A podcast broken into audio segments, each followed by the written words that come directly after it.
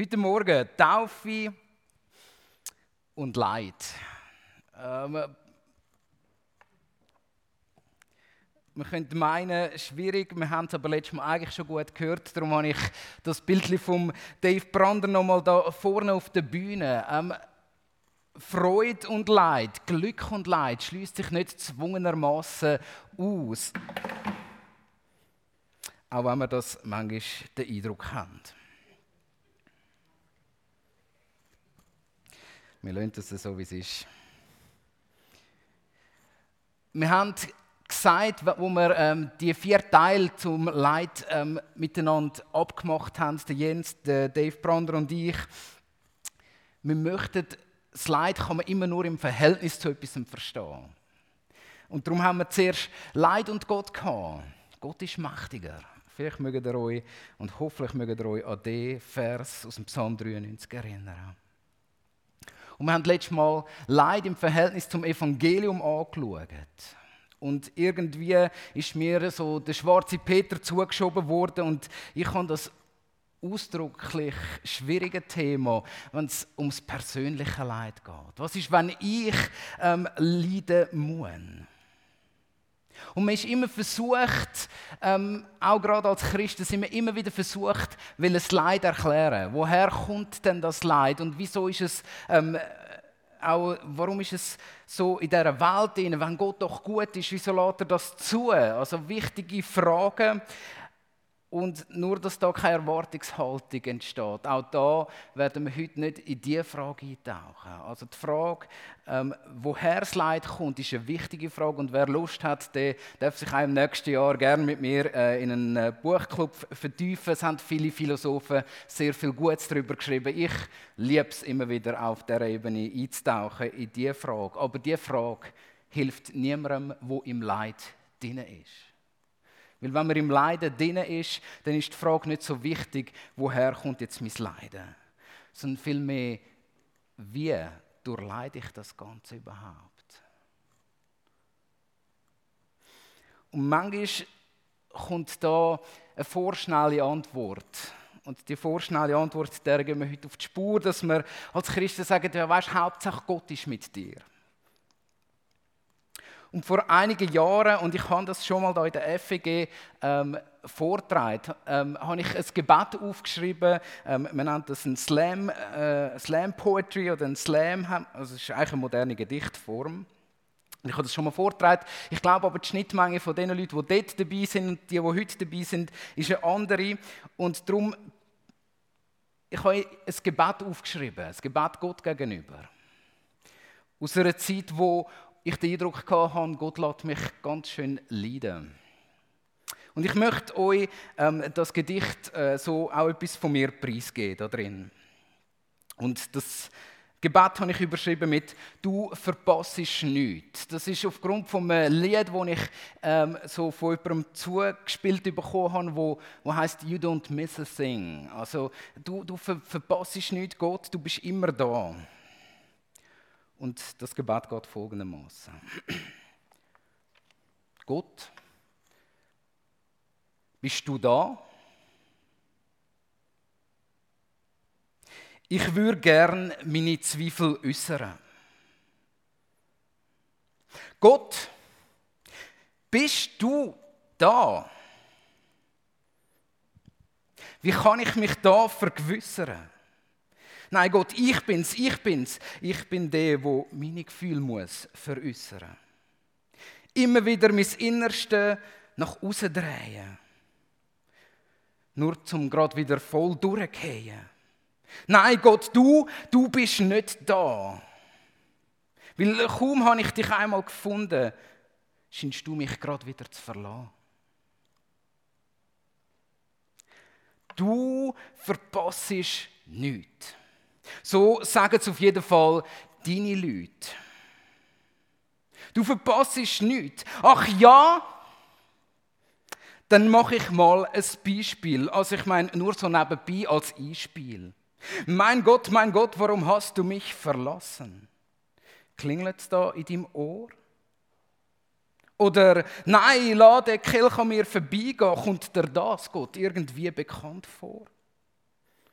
Gott, dein eigener Sohn, dein einzige und geliebte Kind. Wie bekomme ich teuer von dir auf den Grind?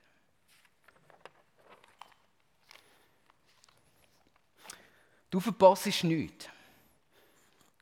Ja, ist das so? Gott, wo bist du echt wo? All die Momente, wo ich verzweifelt bin und ich die Welt nicht mehr vertreibt habe und gedacht habe, es ist wohl besser für die Welt und für mich, wenn ich gehe. Du verpasst nichts. Was ist denn mit all diesen grossen Glaubensschritten? Einer um den anderen. Nur damit mir die Leute wieder sagen können, dass ich auf den Abgrund zuwandere. Nein, Gott.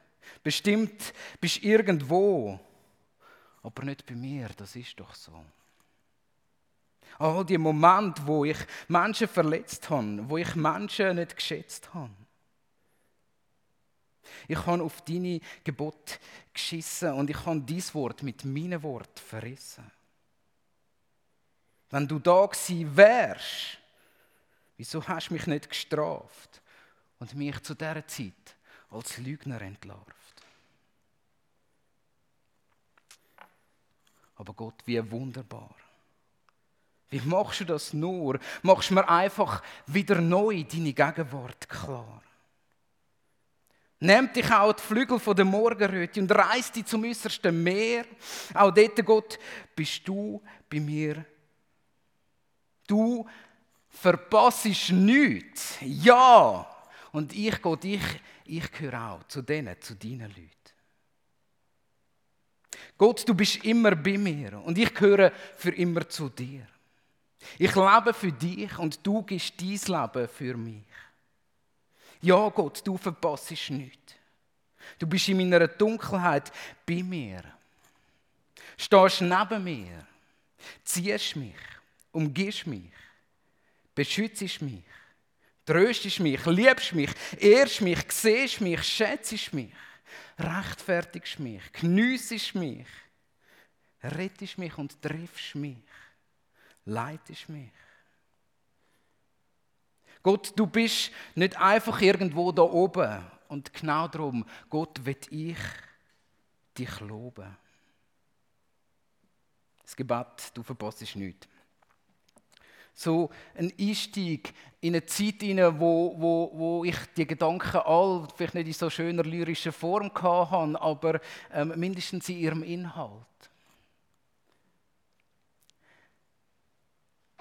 Die Bibel gibt keine einfache Antwort auf Leid. Ähm, es tut nicht das Leid irgendwie billig erklären, sondern es hat eine sehr realitätsnähe Beziehung zum Leiden in dieser Welt. Und ähm, das liebe ich an der Bibel. Die Bibel ist nicht äh, so eine Verleugnung von irgendwelchen Realitäten, sondern es zeigt messerscharf auf. Leid ist eine Realität, die es gibt auch wenn es da drin eine Verheißung von Glück gibt. Und einer der spannungsvollsten Texte da drin, ähm, haben wir letztes Mal schon einen Vers daraus rausgehört. Und wenn wir heute noch mal vertiefen, ähm, ich lade euch ein, mitzulesen, wenn ihr eine Bibel habt oder noch eine wollt, holen aus Matthäus 5. Und zwar ähm, macht Jesus eine unglaubliche neue Weltordnung klar. Eine neue Ordnung in Bezug auf Leid und Glück. Eine Realität beschreibt. Eine Verheißung von Glück. Und jetzt kommt es aber nicht sofort. Und so lassen wir in Matthäus 5 ab Vers 3. Jesus sagte, glücklich zu preisen sind die, die arm sind vor Gott, denn ihnen gehört das Himmelreich. Glücklich zu preisen sind die, die trauen, denn sie werden getröstet werden. Glücklich zu preisen sind die Sanftmütigen, denn sie werden die Erde als Besitz erhalten. Glücklich zu preisen sind die, die nach der Gerechtigkeit hungern und dürsten, denn sie werden satt werden. Glücklich zu preisen sind die Barmherzigen, denn sie werden Erbarmen finden. Glücklich zu preisen sind die, die ein reines Herz haben, denn sie werden Gott sehen. Glücklich zu preisen sind die, die Frieden stiften, denn sie werden Söhne Gottes genannt. Glücklich zu preisen die, die um der Gerechtigkeit willen verfolgt werden, denn ihnen gehört das Himmelreich. Glücklich zu preisen seid ihr, wenn man euch um meinetwillen beschimpft, verfolgt und zu Unrecht die schlimmsten Dinge nachsagt. Freut euch und jubelt, denn im Himmel wartet eine große Belohnung auf euch. Genauso hat man, hat man ja vor euch schon die Propheten verfolgt. In unseren Ohren mag der Text schon näher am Wahnsinn also erklingen. Ähm, weil, weil man sagt, Gott irgendwie, oder Jesus, was, was meinst du damit? Irgendwie die Spannung. Du sagst, glücklich sind Menschen, die unglücklich sind. Glücklich sind Menschen, die offensichtlich Leid erleben. Menschen, die Ungerechtigkeit erleben. Menschen, die Krankheit erleben. Menschen, die Trauer und Verlust erleben. Für die Juden im ersten Jahrhundert muss das ähm, fast eine Ohrfeige ins Gesicht sein. Ähm, frisch, äh, einigermaßen frisch besetzt und unterdrückt von den Römern. Geschlagen, ausgenutzt und Tag für Tag ähm, mit Leiden ähm, konfrontiert. Die wirtschaftliche Armut, wo Corona in der Schweiz nie fähig wäre zum Anbringen ähm, weil sie all ihre Abgaben haben an den römischen Kaiser müssen machen. Und da kommt Jesus und läuft so ein bisschen daher und sagt den Leuten, die so vom Schicksal geschlagen und getroffen sind, ihr seid glücklich zu preisen. Es gibt Glück im Leid. Leid und Glück ist nicht etwas, das sich gegenseitig ausschließt. Es ist immer wieder eine Frage von der Perspektive, von der Relation, wo man sich selber drin stellt. Und in der Relation auf das, was noch kommt, darf man sich zu Recht freuen in dieser Zeit. Jesus stellt also da die Realität von Leiden und absolut auch betroffenem, machendem Leiden. Ähm, stellt die Realität von dem gegenüber von Glück, Zukunft und Hoffnung. Liebe Leute, ihr, die Trauer erlebt in eurem Leben, ihr, die Verlust erlebt, Ihr dürft etwas und Gewisse und darum freut euch jetzt in dem Moment schon. Ihr dürft schon in dem Moment glücklich sein. Weil es wird der Tag kommen, wo ihr tröstet werdet. Wir haben gestern einen Text gelesen in der Gemeindeleitung, ähm, die Waffenrüstung Gottes. Und wie schön ist dort innen beschrieben, ähm, ihr geht in einen Kampf, wo ihr gewinnen werdet. Aber ihr geht in einen Kampf. Und das ist die Realität, wo Jesus uns aufmacht in dem Text. Ähm, Leiden ist real. Ähm, Gott nimmt dies Leiden, mein Leiden immer wieder sehr ernst und sehr persönlich. Gott macht uns bewusst und klar, dass Leiden in unserem Leben dazugehört. Jesus sagt also, wenn ihr mit mir unterwegs seid, dann kommt nicht ein leidendfreies Leben. Also Sarah, einfach heute, wenn du dich taufen lässt, wenn du denkst, das Leben wird einfacher, ähm, in den meisten Fällen nicht, nein. Sondern es wird viel schwieriger. Und das ist eine Realität, wo Jesus unbedingt und schönerweise darauf hinweist. Ähm, Weil, ähm, aber mit dem Schwierigen kommt auch mehr Glück. Weil Jesus uns in diese Zusammenhänge hineinstellt. Dort, wo Leid, Ungerechtigkeit nicht fair, also das Leben ist nicht fair, dem entgegengestellt wird, was echtes Glück bedeutet. Dort können wir Leiden viel mehr nehmen. Vor zwei Wochen ist ähm, in der NZZ am Sonntag ähm, ein wunderbares Interview drin von einem Philosoph, der ähm, darüber interviewt ähm, worden ist, ob man jetzt die Corona-Krise einfach muss als Mensch akzeptieren muss oder ob man dann da nicht etwas dagegen machen können. Und er ist gefragt worden, gefragt, in dem Interview, ähm, das ganze Interview ist äh, nachzulesen, das ist in der Ausgabe vom äh, 8. Ähm, November. Was müssen wir denn genau akzeptieren? fragt der Interviewer, der Wilhelm Schmid, ein emeritierter Professor in Berlin. Und dann sagt er als Antwort, ähm, ich glaube, vielleicht ist er gläubig, ich weiß es nicht, ähm, sagt er in einer wunderbaren Art, wir sind nicht Gott und können eine Realität nicht abschaffen, die uns quer kommt. Das trifft uns, im Besonderen, weil in der Moderne die Autonomieideologie herrscht. Diese besagt, mach alles so, wie du willst und nichts kann dir entgegenstehen.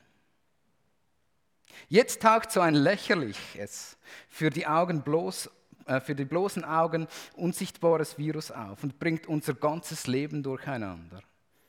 Was aber in Wahrheit durcheinander gerät, ist diese Autonomieideologie. Sie ist nicht angemessen einem Leben, in dem nicht alles so läuft, wie wir das wollen. Der Interviewer fragt weiter, wir sind also bei weitem nicht so autonom, wie wir das Gefühl haben. Der Philosoph antwortet, Corona ist eine wunderbare Schule des Lebens, die uns wieder in Kontakt damit bringen könnte, wie Leben wirklich geht. Darüber gab es in den vergangenen Jahrzehnten einige Irrtümer. Es herrscht der Glaube vor, Leben müsse immer gut sein und immer positiv. Niemals dürfte Leiden vorkommen. Und das war schon immer ein falscher Begriff von Leben. Irrsinnig, ähm, wie er die Realität genauso beschreibt. Leid gehört zum Leben dazu. Das Leben ist nicht in Ordnung. Du kannst nicht alles kontrollieren, was passiert in deinem Leben oder im Leben von deinen Liebsten. Es gehört zu unseren Erfahrungen dazu, dass uns Schicksalsschläge treffen.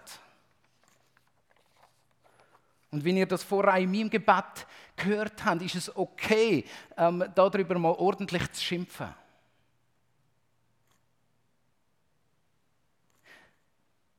Aber es ist nicht okay, ähm, den Weg zum Glück zu verlassen. Was für eine Aussage. Das Problem ist also nicht das Glück an sich, dass wir kein Glück dürfen haben. Auch christlich gesehen ist das eines von unseren Zielen, wo wir irgendwann hin, darauf hingehen. Die Herrlichkeit bei Gott, Glück in Hülle und Fülle, eine Seligkeit. Es ist nicht das Problem, dass wir ein gutes Leben haben. Das Problem ist immer wieder unsere Erwartung ans Leben. Und da ab und zu zu hören, die Welt ist nicht fair und Leiden kommt drin vor. Tut zwar weh, aber ist ganz gesund. Wie schön sagt er das? Wir sind nicht Gott. Und so logisch wie das tönt, möchte ich es gleich noch anhängen. Gott ist Gott. Wir sind nicht Gott, sondern Gott ist Gott. Und ab und zu, aber nur ab und zu wünschte ich mir, dass uns die Realität ein bisschen bewusster wird.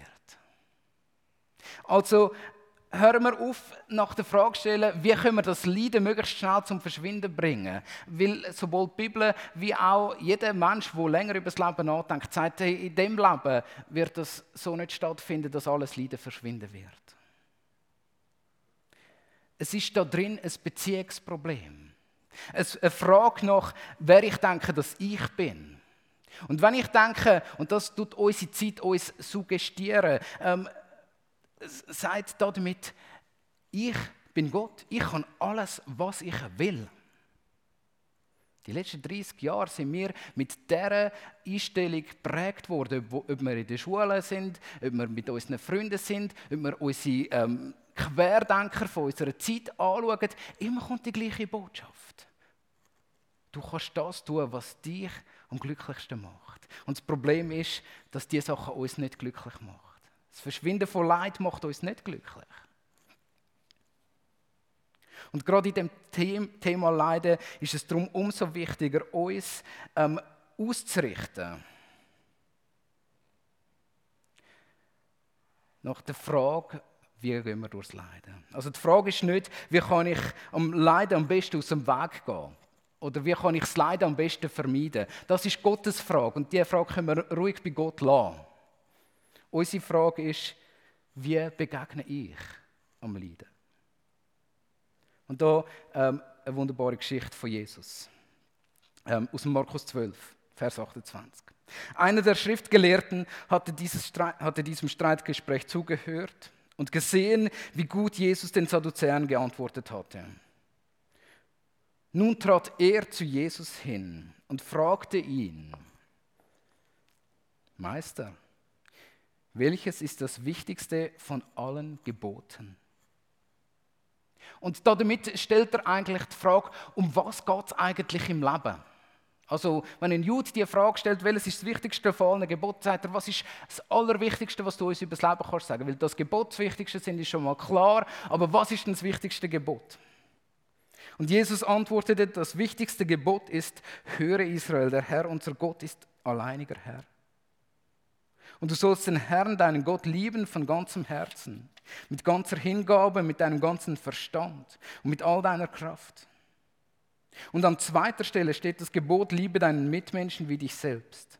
Kein anderes Gebot ist wichtiger als diese beiden. Und jetzt kommt ähm, eine großartige Reaktion von dem Mann. Sehr gut, Meister, meinte darauf der Schriftgelehrte. Es ist wirklich so, wie du es gesagt hast. Gott allein ist der Herr und es gibt keinen anderen außer ihm. Und ihn zu lieben von ganzem Herzen, mit ganzem Verstand und mit ganzer Kraft und seine Mitmenschen zu lieben wie sich selbst, ist viel mehr wert als alle Brandopfer und alle übrigen Opfer. Jesus sah, mit welcher Einsicht der Mann geantwortet hatte und sagte zu ihm, du bist nicht weit weg vom Reich Gottes. Und von da an wagte niemand mehr, Jesus eine Frage zu stellen. Ähm, wie spannend, dass er sagt, die zwei Gebote, die sind wichtiger als Opfer. Und wenn wir das jetzt auf unsere Situation übertragen, habe ich gemerkt, wir opfern unser Glück oft auf dem Altar von der unklärten Beziehung zu Gott. Also die Frage im Leiden ist nicht viel mehr, wie kann ich opfern, dass das Leiden weggeht. Das wäre ja die Frage vom Opfern. Wie kann ich machen, dass das verschwindet? Die Frage ist vielmehr, an wer kann ich mich wenden? Und die Story, die macht uns etwas klar.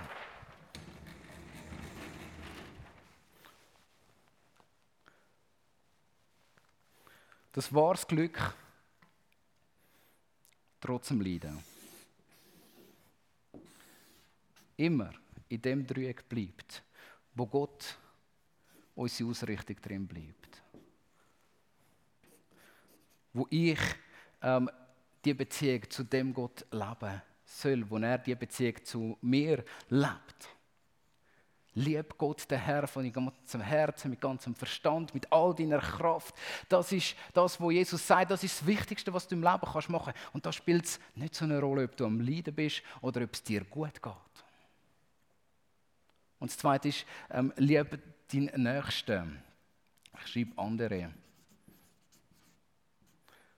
so wie dich selbst. Gerade im Leiden müssen wir immer wieder klären, und darum habe ich es vorhin gesagt, Gott ist Gott und nicht ich. Ich gehöre in die Ecke hinein und nicht hier oben als Dreieck. Selbstklärung. Wer bin ich? Kann ich mich selber annehmen in meinem Bezug zu den Menschen, die mir vielleicht sogar Leid antun? Und wie bleibe ich mit Gott unterwegs? Wie bleibt diese Beziehung bestehen? Und schaut, das ist das, was Jesus sagt mit der Seligpreisungen. Das, was Jesus ähm, gewissermaßen, also der, lasst mal das Evangelium mit, mit, mit dem Dreieck im Hintergrund. Jesus sagt eigentlich nichts anderes, als dass diese Beziehungen stimmen müssen. Mit allem, was er tut. Wahres Glück kommt dann, wenn du zwar in dieser Position bist, aber dich ausgerichtet nach Gottes ewiger Welt. Er wird dich trösten. Er wird kommen. Und das ist heute, ähm, wenn wir Taufe feiern, ähm, dann passiert eigentlich etwas Tolles, Sarah. Also einfach, oder nein, für alle. Ähm, Taufe sagt nicht ein Leben ohne Leid, ähm, sondern ein Leben mit Jesus. Taufe sagt, es ist ein Versprechen auf Sieg trotz dem Kampf. Taufe ist eine Hoffnung auf Ewigkeit ohne Leid. Und das Leben in enger Gemeinschaft mit Gott und mit anderen Menschen, wo das gleich sind. Taufe ist eine Klärung von deiner Beziehung zu Gott, wo du von neuem und vor Zeugen vor der sichtbaren und unsichtbaren Welt wieder sagst, ich bekenne, dass Gott Gott ist und ich nicht.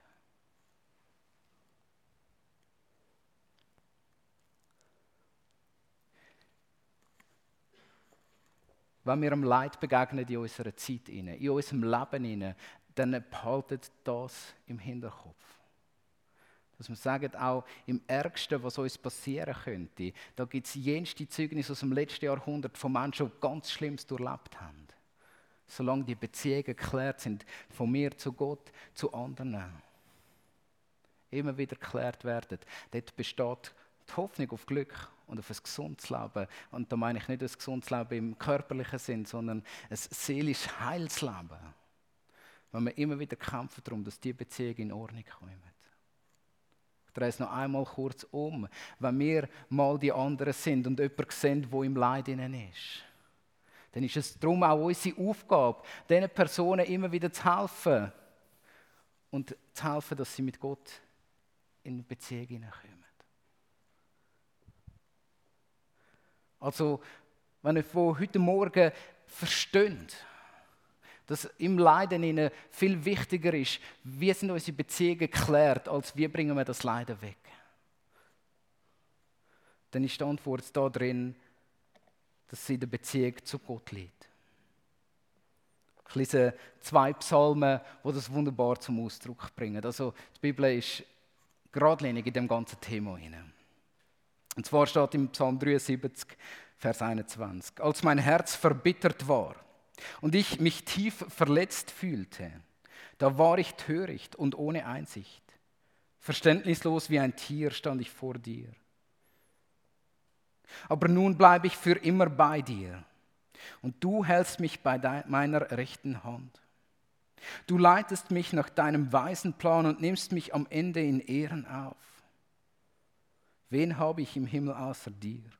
Und auf der Erde habe ich noch nichts verlangen, wenn ich nur bei dir mich weiß.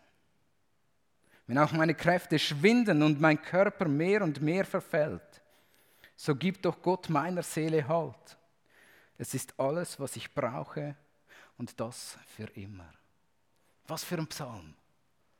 Und dann kommt der bekannte Vers, ähm, jetzt in der Übersetzung vielleicht weniger bekannt, aber äh, so heißt es. Ganz sicher, wer sich von dir lossagt, der wird umkommen. Für mich aber ist Gottes Nähe beglückend. Oder Gott nahe zu sein ist mein Glück, heißt es ja in anderen Übersetzungen. Schau, das Glück liegt in dieser Beziehung zu unserem Schöpfer, zu unserem Vater. Zweiter Psalm, ähm, ganz bekannt, Psalm 139. Aber ich lese euch nicht den ganzen Psalm, sondern lese euch nur die exzellente Stelle daraus vor.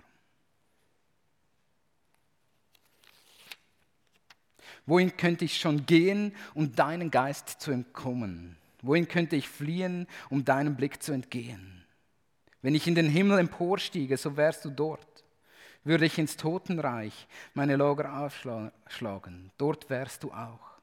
Hätte ich Flügel und könnte mich wie die Morgenröte niederlassen am äußersten Ende des Meeres, so würde auch dort deine Hand mich leiten, ja deine rechte Hand würde mich halten. Und spreche ich nur noch Finsternis, soll mich umgeben, und der helle Tag um mich her soll sich verwandeln in tiefste Nacht. Dann wärst du selbst in der Finsternis, wäre selbst die Finsternis nicht finster für dich, und die Nacht würde leuchten wie der Tag. Ja, für dich wäre tiefste Dunkelheit so hell wie das Licht. Mit all diesen Worten aus, aus, aus, aus der Bibel möchte ich euch auch so wieder in den Tag entlassen. Ähm, und ähm, Sarah und dir die mitgeben auf dein Leben, ähm, wo, wo, wo sich ab heute nochmal neu verändert.